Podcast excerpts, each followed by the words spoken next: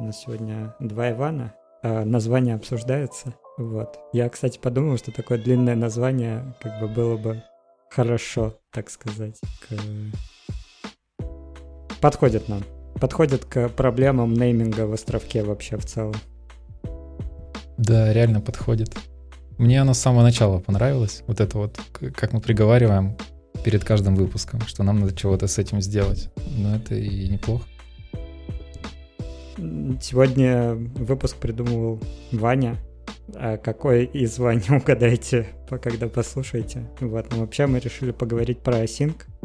Если честно, у меня, начиная с половины третьего утра, день пошел кувырком немножко, поэтому я попрошу тебя вступить, а я попробую подхватить эту тему.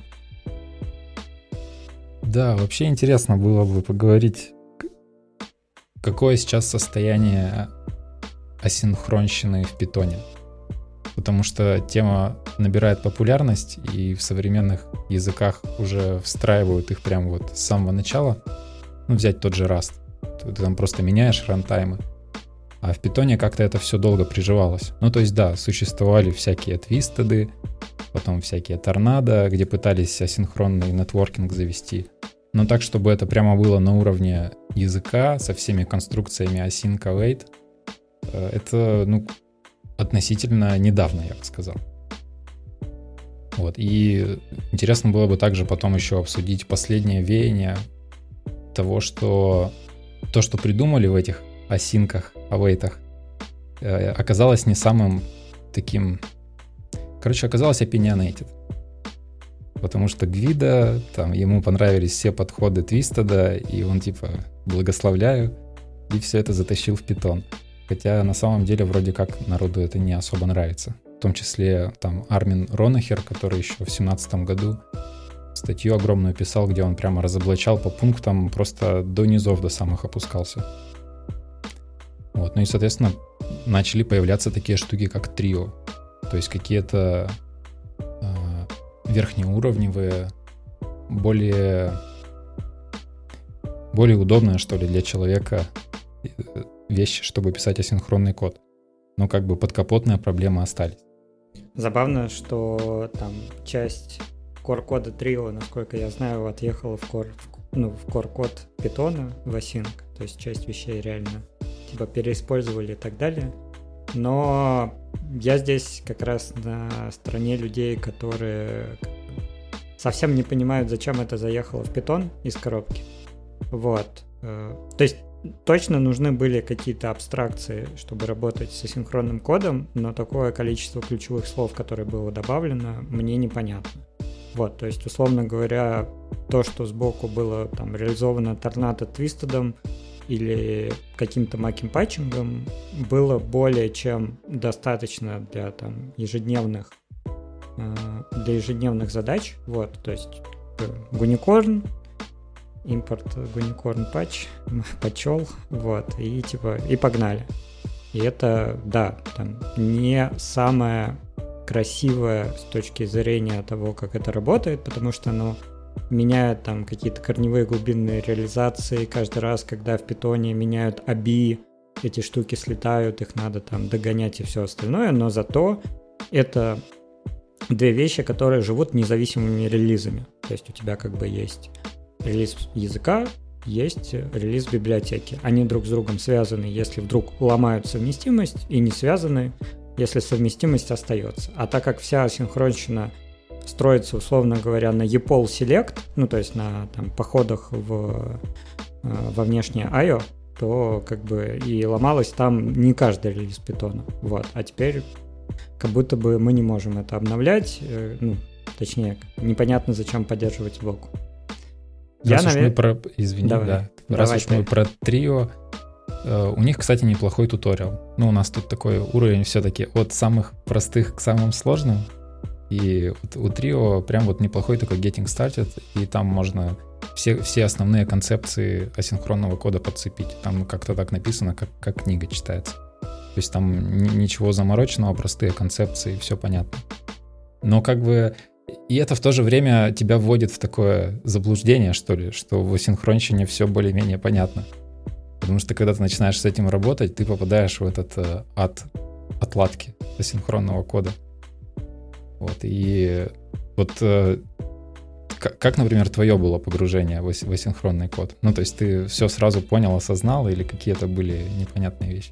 Блин, у меня не, не очень релевантный опыт, потому что я как бы кодил на ноде где-то параллельно с тем, как учил питон. И для меня это было примерно так же, как я одновременно учил английский и немецкий язык. Вот. Э, в плане того, что в ноде там раньше завозили sync await, вот, то есть там как бы был callback hell, потом, значит, сделали промисы, вот, я еще очень помню, как на собеседованиях любили спрашивать, напиши, пожалуйста, свой промис, вот, меня это убивало вообще в край, я просто вызубрил это, там, какие-то 200 строчек стейт машины это, и чтобы, типа, меня больше никогда не, не спрашивали это. Вот. И, ну, в питоне, типа, начал просто по аналогии. То есть у меня не было такого, что я там куда-то питоне из, изучал новые концепции. Вот. То есть они были в ноде. Я знал, как это работало в ноде в 8 примерно.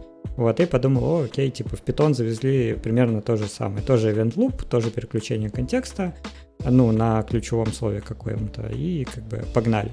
Но меня там сразу начало убивать, что довольно много вещей, начиная, наверное, с питона 3.6.3.7 в асинхронном, начали сделать через контекстный менеджер. Например, установка тайм-аут. Я прям помню, как Светлов такой, так, значит, у вас здесь HTTP запрос, но если вам нужно, чтобы ваш однопоточный event loop типа не заблочился, вам нужно сделать э, with, async timeout, как бы поставить туда и все остальное. И вот это штука, как по мне, довольно быстро э, как-то делала асинхронный код э, настолько же неэффективным, как асинхрон. Ну, это такая лайтовая реализация callback hell в питоне, потому что код уезжает вправо быстрее, чем вниз с этими контекстными менеджерами. Да, потом э, изобрели, во-первых, группу контекстных менеджеров, а во-вторых, группу вы, выкинутых эксепшенов. Ну, то есть вот вторая сложная концепция, когда я работал с какими-то новичками, которые сразу стартовали, типа, о, ну в питоне есть асинхронность, я буду писать на асинхронно. Эм, это про возврат ошибок в случае нескольких тасок. Вот, то есть, э, когда ты там, окей, мы зачем используем асинхронный код? Вообще мы, кстати, не обсудили эту тему. Для того, чтобы, ну, то есть мы знаем, что у нас там IO bound задача, мы ничего не вычисляем, нам нужно просто там сходить 10 раз в какой-то внешний, внешний сервис, что-то там поскрепить, да, контент какой-то получить. И мы решаем, что эффективнее всего сделать это там, параллельным, пока мы ждем э, ответа от внешнего сервиса. И вот здесь э, первая ошибка тайм-аут, и вторая ошибка обработка эксепшенов, потому что там в начале это было вообще стрёмно, потому что там любая из тасков, которая выбросила exception по by default, насколько я помню, нарушала весь э, как бы луп того, что у тебя есть. Ну, в плане, она, она выкидывала raise on это, exception. Это понимание IO bound или CPU bound это будто бы и самый, самая простая базовая концепция, но в то же время и самая сложная. Потому что в какой-то момент ты, например, в Django хочешь занести асинхронщину, и вдруг ты понимаешь, что у тебя в основном это SQL-запросы. А в SQL-запросах такая микс нагрузка, она вроде как и IO bound, а вроде как и что-то нужно помолотить потом, когда вытащил строчки. И типа непонятно, насколько здесь и когда будет помогать тебе асинхронный код. Это правда так и есть. Вот. Э, в общем, я хотел сразу сказать, что мне там вся эта асинхронщина, которая завезлась, совершенно не устраивает. Вот. Я тут, не знаю, буду, наверное, холить или леять э, Go, вот, потому что на самом деле то, что нужно людям, это не асинхронщина, а это вот этот многоконкурентный, э, многоконкурентная среда, где у тебя там все разбивается каким-то планировщиком в, ну, на несколько, на, на несколько вычисляемых потоков. Почему это сейчас так? Ну, то есть, почему, типа, вот раньше асинхронщина, а сейчас э, вот этот work still scheduling? Потому что, естественно, там с 2000 какого, 4 пятого года количество ядер э, начало увеличиваться, вот, и, а тактовая частота, она, ну, замерла где-то. И поэтому непонятно, зачем теперь делать это все в одном потоке и там чего-то чего внешнего ждать, когда это... Ну, то есть э, это чуть меньше нивелирует то, что мы обсудили ранее, что у нас именно IO-bound задачи мы будем масштабировать, потому что если мы распределяем их еще по ядрам, то мы и в CPU-bound можем уйти. Но опять же, до поры до времени конкурентные процессы тебя выручают. Если ты там на уровень, на уровень раста опускаешься, тебе уже хочется конкретно что-то делать. Ну, то есть не, не отдавать это э, рантайму или как там, компилятору, чтобы он сам это все за, за тебя понимал, как это делать. Блин, мы тут, э, короче, дошли до такой очень э, хлеварной темы, потому что, в общем, в моем мировоззрении планировщик Postgres в среднем умнее, чем разработчик, вот, и точно так же с runtime ом, то есть э, точно так же с рантаймом несколько раз я видел, когда, ну, там, runtime выбирал что-то лучше, потому что, ну, то есть просто сидят там чуть более умные люди, пишут чуть более обобщенные алгоритмы, там, на случай жизни, и э, получается лучше. Вот в выпуске про Python 3.12 мы говорили про JIT и про оптимизацию кодов в Python. Это, собственно говоря, ровно об этом. То есть, э, как бы есть, э, сори, мы тут все в основном прикладные разработчики, перекладываем JSON, и есть люди, которые собирают статистику, кто как JSON перекладывает, и это оптимизируется довольно хорошо на, типа, на уровне ниже, потому что, а, ну, и мы говорили про предсказатель переходов в CPU, вот, это ровно тоже как бы на, на другом стеке, стеке работает. Ну вот да, зависит, получается, от опыта разработчика. Ну и смотря зачем ты гонишься. Кто-то ведь, наверное, не будет никогда доверять никакому рантайму. Я умнее всех. Э, да, это норм, но просто, как правило, тогда такие люди выбирают, э, ну, другой стек. То есть вот ты сказал, что, типа, есть люди на расте, которые хотят все сами контролировать. Это ок. То есть ты, как бы, если ты хочешь контролировать свой сам, все сам, ты не будешь выбирать э, асинхронный питон. Вот. Ну, наверное, если у тебя там что-то низкоуровневое и, и все такое. Мы отошли как-то, мы отошли как-то от темки. Вот я хотел бы сказать, что мне кажется, популяризация асинхронного кода началась с фастапи, если честно. То есть э, все эти вот попытки IO, HTTP, Scenic и все остальные там веб-фреймворки, они все-таки в долгосроке оказались провальными. То есть Scenic оказался провальным, не знаю почему, не готов оценивать. Но вот IO HTTP оказался провальным, потому что концепция того, что у тебя и клиент, и сервер в одной либе идет, что у тебя очень низкоуровневая абстракция, ну то есть, что ты там чуть ли не с сокетом можешь работать, ну, она... Это networking library, то же самое, что Twisted Tornado получается, не, не настолько абстрактный.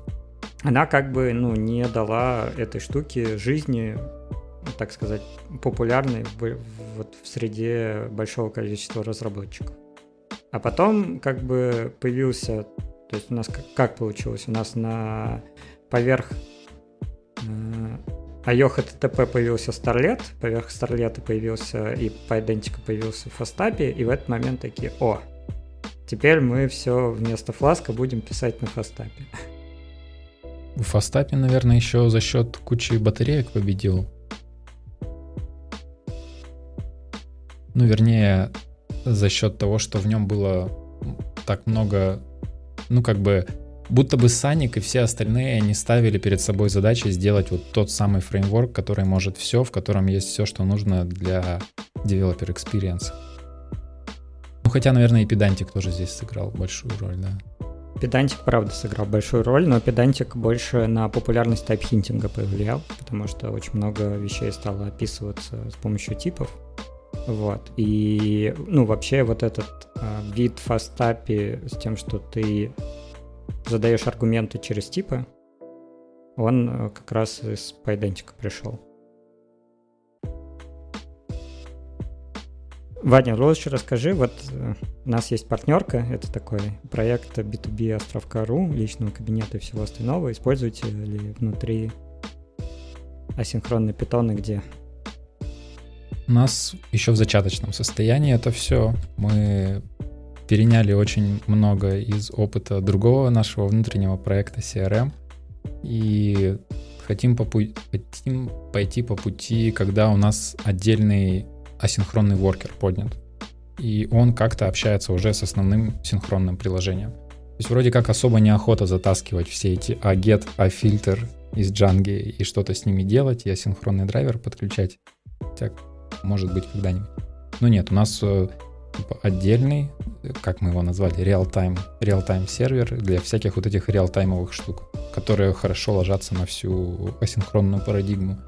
Чтение из кавки, веб-сокеты, э, всякие, что там еще-то. До этого пока, пока что все, что мы хотим там сделать, это чтение из очереди и что-то, и работа с веб-сокетами. Ну, то есть, в смысле, с Django это никак не будет заинтегрировано, потому что она просто напрямую читает оттуда, откуда надо.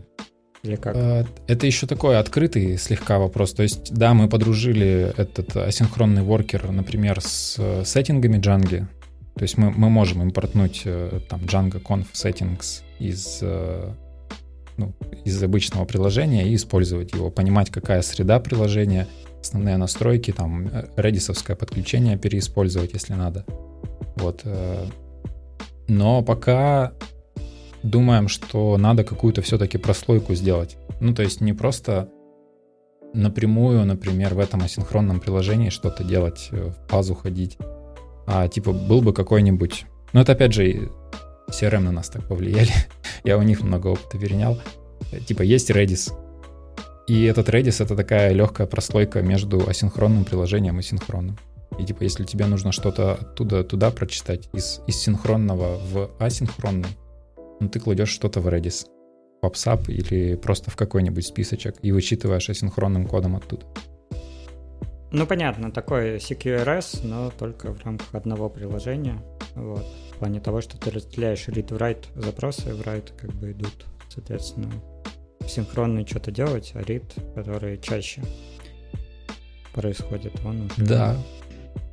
Хотя были еще такие идеи, более такие, как сказать, радикальные, что ли, я думал про всякие такие вещи, когда в партнерке будет поднято несколько процессов и разных вообще абсолютно. Это было еще тогда на хайпе Go, и когда мы хотели переписать на Go всю партнерку, ну или хотя бы большие ее какие-то части.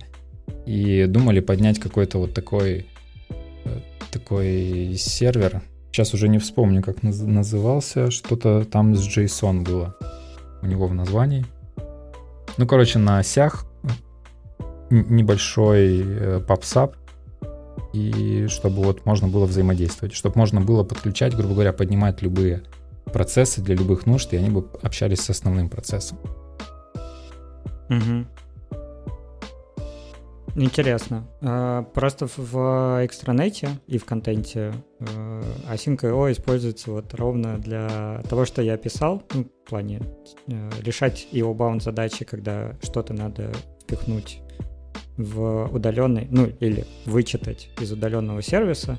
То есть в экстранете это кабинет для ательеров. Вот мы будем теперь давать подсказки. Э, читается из контента, ну, когда, соответственно, сформировался отель на сайте островка. Вот. Мы вычитываем из прокси с помощью Async.io. Вот, потому что это довольно типовая задача, то есть у нас есть там сотня каких-то новых отелей, нам нужно понять, э, уже в контенте там произошла модерация или не произошла, и мы по факту можем там их вычитать и распараллелить на, на эти потоки. Вот.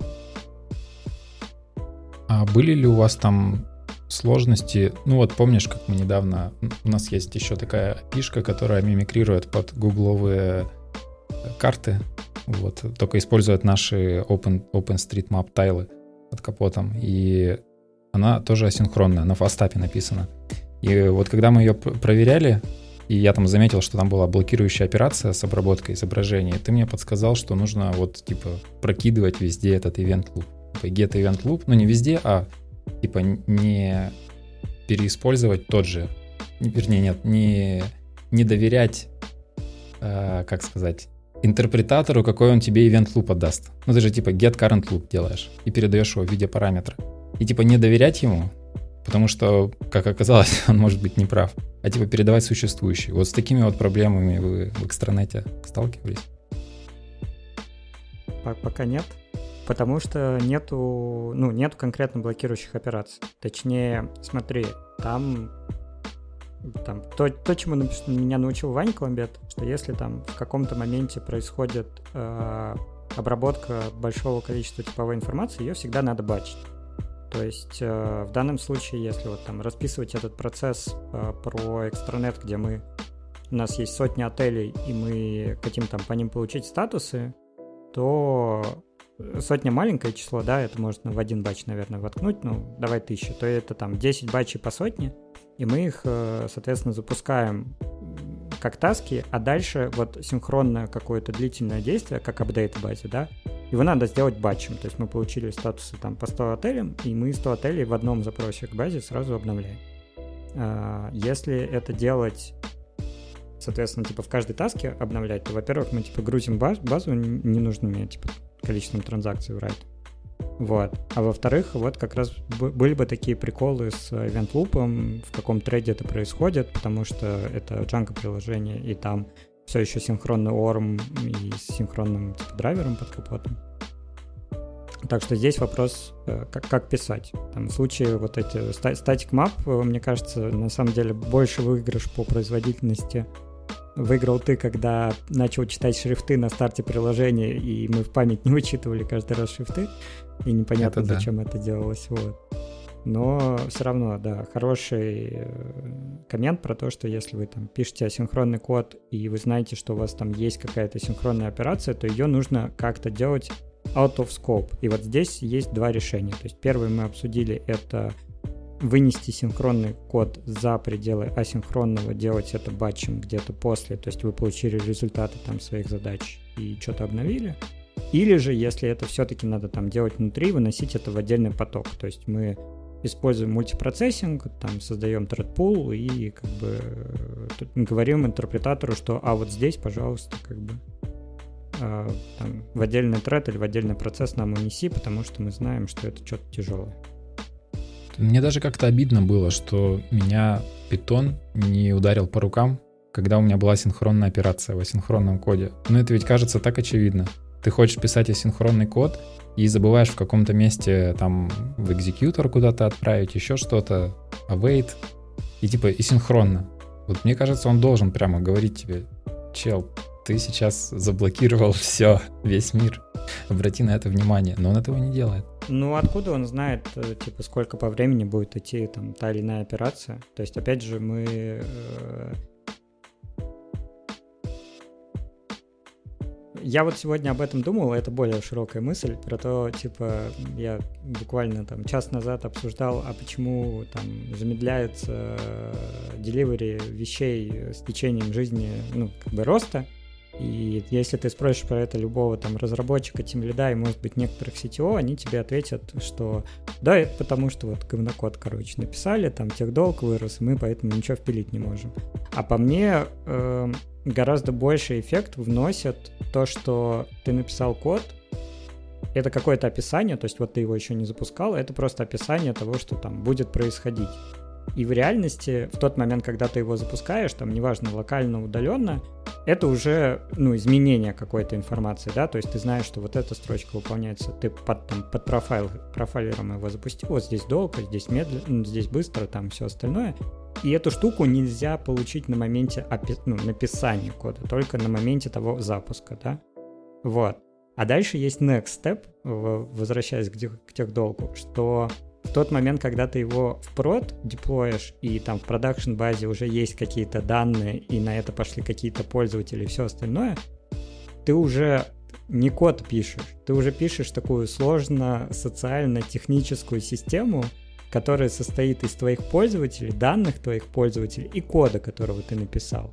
И вот из-за этого, из-за того, что есть данные, из-за того, что есть пользователи со своими привычками, тебе и ну, чем их больше, либо данных, либо пользователей, пользователь может оставаться точно так же, но они, например, долго пользуются софтом и как бы оставили какой-то. Тебе и сложно выносить изменения. То есть ты как бы не можешь так что непонятно, как тебе интерпретатор питона может, э, ну, как бы, или какой-то линтер может сказать, потому что там может быть операция чтения файла, и там может быть файл на 1 гигабайт, а может быть файл на это. Я здесь вспомню свою любимую ошибку, чтобы другие люди ее не допускали. Она, к сожалению, не про асинхронный код, хотя в асинхронном коде она примерно так же бы работала. Нам надо было э, на островке проверять, что отель реально существует, ну, на тот, который переходит. Э, база отеля лежит отдельно, с отдельным сервисом и всем остальным. И вместо того, чтобы там, проверять конкретные отели и всего остального, я подумал, что надо данные разделить, и я выгружал список идентификаторов всех актуальных отелей и клал его редиску. А потом, соответственно, как бы простая операция, типа э, получить этот список, э, проверить, что туда входят элементы и так далее. Э, если бы я был чуть более умным, возможно, я бы в Redis сделал сет и как бы заставил бы Redis это проверять, но тогда я положил в Redis э, несколько сотен мегабайт данных, вот, и потом на каждый запрос на сайт начал их вытаскивать по сети. Вот, поэтому там и bound, и bound, э, смотрите там с каким количеством данных вы работаете, и если вдруг их много, то, ну, там, вам нужна в каком-то виде хэшмапа, где вы будете обращаться к конкретному ключу, а не будете, типа, перебирать все данные. Вот, и в дан... и, ну, как бы, в этом случае вас асинхронщина вообще никак не спасет. Я вот сейчас размышляю, я, наверное, хотел бы, чтобы это было как-то на уровне методов. Ну, то есть, э, если я использую синхронную библиотеку, и в ней вообще нет ничего асинхронного, чтобы вот это как-то подсвечивалось, что типа обрати внимание. Ну, то есть мне не всегда очевидно, насколько вот автор этого интерфейса, который мне говорит там open, э, вот этот э, Python Image Library, если брать, да, вот что там open, и что, насколько этот open под капотом асинхронен, распараллелен или еще что-то. Ну, то есть, э, мне кажется, такие вещи как-то можно было бы помечать, что типа этот метод там не async friendly. И ты, когда его запускаешь синхронно, у тебя в логах что-то появляется. Типа, чел, ты похоже, что сейчас в асинхронной среде и используешь не async friendly метод. Ты забыл его в экзекьютор добавить. Вот, э, вот, вот, вот таких вещей мне хочется. Ну, это где-то в документации должно быть, наверное, написано. Но, опять же, там читать сложно, как мы на этой неделе обсуждали. Не знаю. Э, у меня... О, это будет тема следующего разговора. В общем, мы договорились с Коломбетом, что я сейчас э, скажу, надо затравочку. Мы договорились с Коломбетом, что я месяц э, посижу на PyCharm вместо VS Code. Вот. Так что в конце месяца можем сделать выпуск про Vim VS IDE и другие холивары не отходя долго про... Это просто как раз вот в теме того, чтобы били по рукам, как раз по PyCharm там некоторые вещи, анализатор кода, который устроено имеет, реально бьет по рукам довольно, довольно эффективно. Вот. То есть, типа, то, что делает там JD, PyWrite, ну и другие LSP-серверы в VS Code, Vim и во всем остальном, они все-таки каких-то коммерческих чеков не, не имеют. Ответ вот на, на твой вопрос про то, чтобы меня било по рукам. Ну да, какие-то реально, когда, ну блин, ну раз уже затронул эту тему, невозможно про нее пару слов не сказать, что когда ты свой NeoVim настроил так хорошо, что прям вообще все кайфово, все тебя устраивает, но потом в какой-то момент тебя что-то выбесило или нужно было как-то порефакторить э, в PyCharm посидеть, ты заходишь, ты понимаешь, что PyCharm тебе какие-то вещи подсвечивает, которые NeoVim никогда не сможет. Ну, вот нет вообще такого. И такой, блин, ну как же так? Мне, ну, мне в данном случае больше всего обидно, что это в цайку никак нельзя встроить. То есть мое как бы мировоззрение заключается в том, что если ты знаешь, как получить какой-то профит, надо сделать так, чтобы его получили все. То есть если есть какие-то чеки, которые как бы PyCharm проводит, было бы прикольно видеть их э, там комментом в меж реквесте, не знаю, цайкой, что она упала и все остальное. Возвращаясь к асинхронщине хотелось бы сказать про э, еще одну мертвую библиотеку, вот, которую мне довелось на прошлом месте потыкать. Это Django Channels. Django изначально хотела завести асинхронность как отдельный, вот то, что Ваня рассказывал, то, что он сейчас делает как отдельный воркер, только типа внутри Django у нас есть э, там ASGI, э, ты ставишь там дополнительную библиотеку, ASGI, настраиваешь роутер, что HTTP идет в обычную Django, а типа там веб-сокеты, например, идут в Django Channels, и дальше внутри под капотом ты все мог использовать. Естественно, работало это не очень шустро. Вот. У меня был кейс такой. Есть Извини, да. перебью, ты же еще затаскиваешь туда их сервер Daphne, который, Ой, он, да, не может работать. Это вообще... Ну, на самом деле, Daphne не обязательно. Я по Django Channels под UV запускал, вот оно работает. Э, но там довольно быстро, короче, все, все, все это выкинул. В чем суть? Э, какая задача была? Есть э, текстовый редактор CodeMirror, вот, и в CodeMirror есть плагин для коллаборативного написания кода. Вот, то есть тебе по факту там код внутри не надо писать, все события написаны непосредственно на клиенте, все, что должен делать бэкэнд, это ну, как бы сделать какой-то путь, чтобы два браузера были по веб-сокетам соединены. Ну, то есть там авторизационный слой, условно говоря, и какое-то хранилище, где ты э, держишь состояние, что там типа вот Ваня Уфимов с Ваней Черновым держит коннект между хромом нет, э, Waterfox какой-то версии и Chromium э, другой версии. Вот. Был написан на Django Channels. Довольно прямолинейный код. То есть там IO Redis, веб-сокеты, открыть, закрыть. Причем, ну, то есть там типа от туториала э, отделяло примерно э, там 20 строчек кода, которая проверяла, что там реально пользователь имеет доступ к тем данным, которые как бы должны иметь, и все. Вот эта штука там не выдерживала 20 одновременных коннектов. На, ну, на слабенькой тачке, там, где типа... О, нет. Там, где типа 2 ядра 4 гига, э, вот. Она, она задыхалась, э, как бы говорила 504, неважно, сколько ты ставил. Ну, то есть, условно говоря, я попал в худшие времена Гуникорна, когда, э, ну, у тебя там типа два ядра, значит, ты можешь запустить максимум 6 Гуникорн воркеров, и это значит там 6 одновременных запросов, вот. Типа, делай свои дела быстро или умри молодым, так сказать. Э, Вот. И, и все порешалось как раз э, в Фастапе. Вот. Я типа взял э, Фастапе, у них есть веб-сокеты, написал, запустил под юникорном, и на той же тачке под наши нагрузки там сколько-то, там полторы тысячи человек в пике, все выдерживало на той же тачке. Я уверен, что если бы я взял Гошку, там было бы еще лучше, но мне тогда не хотелось ковыряться с веб-сокетами в Гошке. Вот, поэтому если вдруг вы увидите где-то Django Channels или кто-то вам сказал, что надо юзать Django Channels с Django, нет, делайте вот как Ваня рассказал, типа поднимайте там рядом другое приложение, и все будет гораздо лучше. Я думаю, в Go тебя ждала бы тоже не особая перспектива. Там как-то нет... Я искал одно время. Пишу для себя проектики, и мне нужны веб-сокеты. И что-то как-то не очень. Ну, то есть, вроде как для своих проектов хочется библиотечку, в которой уже есть какие-то абстракции, там всякие, типа как Socket.io. Но, типа, имплементации Socket.io нормальной нет на Go. Есть какие-то старые версии, только, только есть какие-то поверх веб-сокета.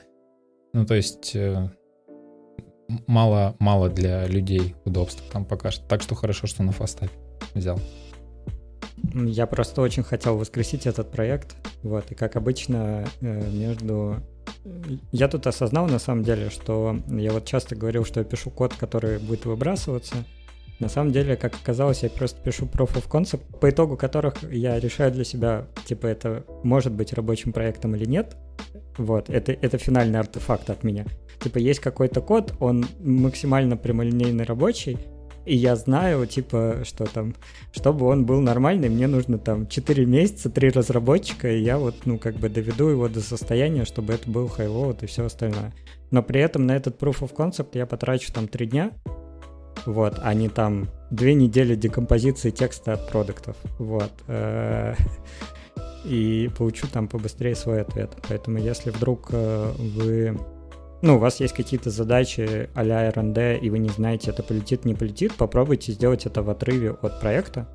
И в данном случае, как я завернул к консилхронщине, о том, что, возможно, как раз вы там э, возьмете фастапи, или возьмете Go, или возьмете Rust. Вот Ваня просто часто это делает для личных целей. Я это прям, ну, начал с возвратом в островок на позицию разработчика, начал встраивать это прям в свой процесс разработки, что типа вот я здесь написал, да, 100 строчек кода, да, это там штука, которая будет выкинута, но зато как бы я теперь знаю, как это правильно написать в нашем проекте, и мне не надо там э, на это много времени какого-то.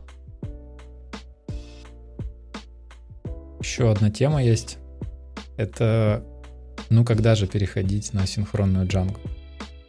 Когда уже, когда уже начинать писать запросики, мне кажется, что уже можно пробовать какие-то вещи. Ну, то есть просто, там, не знаю, у всех есть в больших проектах всякие utils, всякие внутренние инструменты. Вот мне кажется, с таких можно, можно уже начинать экспериментировать, попробовать уже все эти async вьюшки, async э, какие-то aget, afilter и просто хотя бы посмотреть, как работает. Ты как считаешь?